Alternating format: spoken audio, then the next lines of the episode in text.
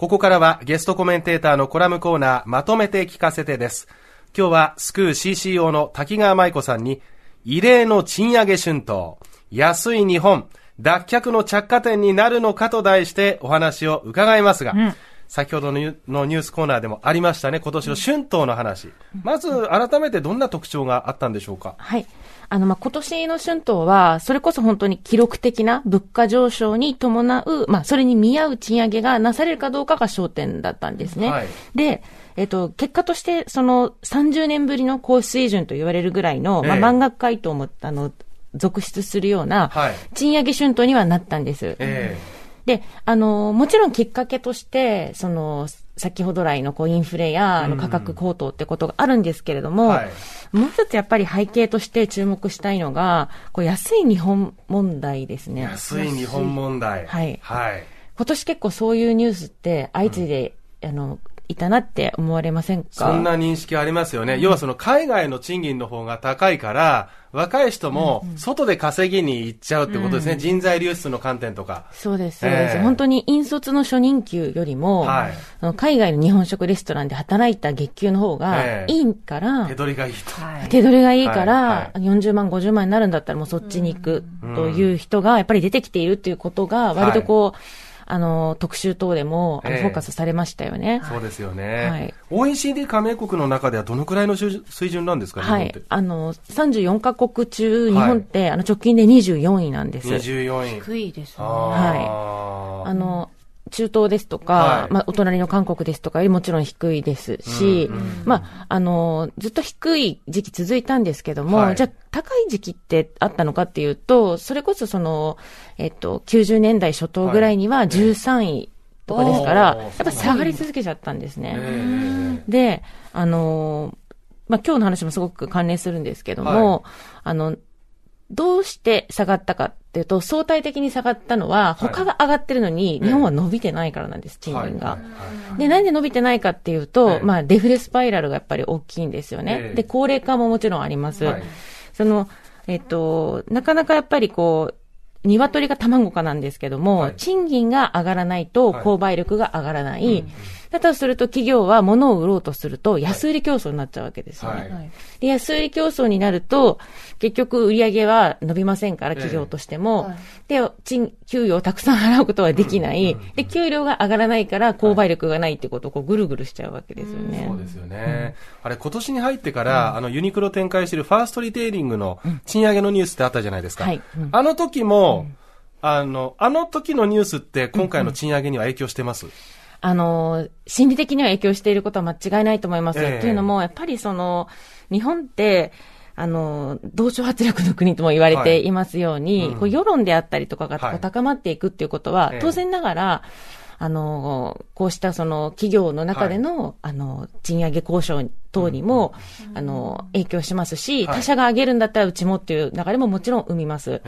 で、そのファストリのニュースも本当に今、あの、まさにぴったりなことを、はい、あの、ご指摘くださいましたけど、あの、そこでも言われていたのが、グローバルで採用しようとしたときに、日本のその賃金レベルだと、安すぎて来てくれないわけですよ。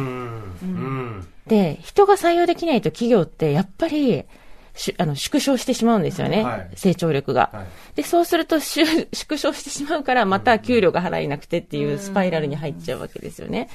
で、今年やっぱりその、あの、インフレで生活が逼迫しているっていうこともありますし、はい、あとやっぱりその、円安の影響もあって、日本って安いってことがフォーカスされましたから、まあ、これらのことが結構相まって、今すいません、マイクに当たってしまいました。失礼しました。手を振っちゃって、ごめんなさい。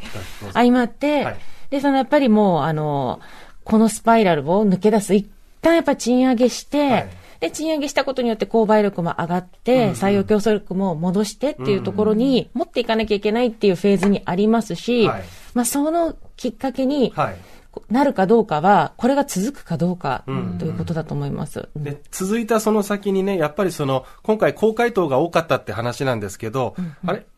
あれですよね、まだ回答してない企業もあるんですよね。もちろんです。それで、やっぱり気になるのは、中小企業への波及があるかどうかっていう、基本的に日本国内、中小企業はもう7割、8割ですよね、基本。そうです。あの、雇用者のうちで中小企業で働いている人が8割弱ぐらいです。8割弱ぐらい、そこへの波及っていうのはどう見立ててらっしゃいますか？そうですね。はいここがやっぱりその立場ええの弱さというものがもちろんあります。やっはい。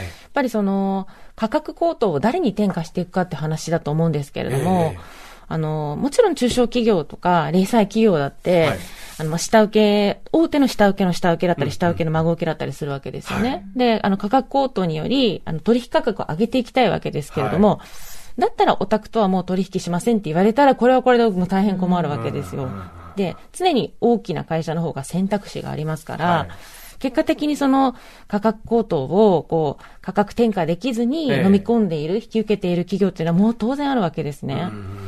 で、ここにやっぱり、あの、賃上げをせよと言っても、はいまあ非常に厳しいわけですよそうね。ですよね。上げるための原資っていうか元がないんですもんね。そうです会社としてちゃんと利益が出てなければ。そうですよねうんそうなんです。ですよねはい。だから、ここをやっぱり、その、ある意味ですね、あの、給料を上げていこうと思ったら、はいあの、物価も上がるってことを、ええ。最終消費者も引き受けなければいけないところも当然ありますし、その取引価格の上がっていくってことも当然、あの、お互い認めなきゃいけないわけですよね。はい。そうしないと、えっ、と、あの、購買力、あと、給料だけ上げて、はい。売り上げが伸びないってなると会社は破綻しちゃうわけですから、はい。ここのやっぱりその、えっ、と、賃上げと価格、物価高騰の、あ物価価格の、はい。その、上がっていく流れが生まれていくかどうかっていうところはまずありますし、はい。当然ながらやっぱり、あの、企業努力だけで解決できないこともあると思います。ええうん。あと雇用に関する課題はいかがですか？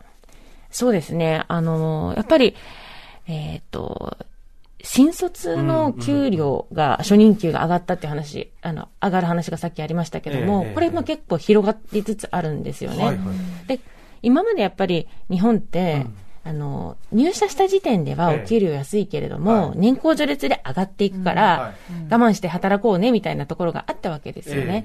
なんですけど、今って、あの、そもそも、そうやって我慢して働いても上がるかどうかわからない、はい会社がいつリストラしてくるかわからないっていえう時代に入ってしまっていますから、はい。やっぱ割と最初から初任給を上げるという動きは必要ですし、それによって採用力を上げていくっていうことも当然ながら求められると思います。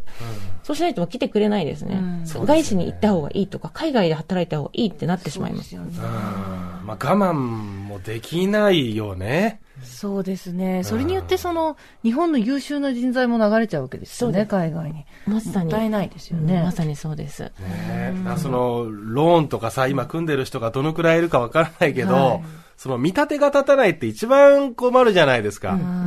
そこですよね。ね。見通しが立てられないって。ああとさっきな、滝川さんがおっしゃってた、我々も物価がこう上がった時に対応しなきゃいけないっていうのは、なんか私なんかもうずっと景気が悪い中で生きてきたようなものなので、そうか。なんか上がった時に、うって思ってしまいそうだなってすごい思いました。あーうっていうのは？う高いっていうふうにうん、そうそう。だから、え、食パンこんなするようになったんだとか、はいはい。がなんかその、まだマインドセットするのにちょっと時間かかるかなとはそうですよ思いました。ねうんだから、それはもう給与が上がることとセットだったら受け入れられるわけですすよね。ねうん。確かに。お金あるし、食パンこれだけ買ってもいいかみたいな。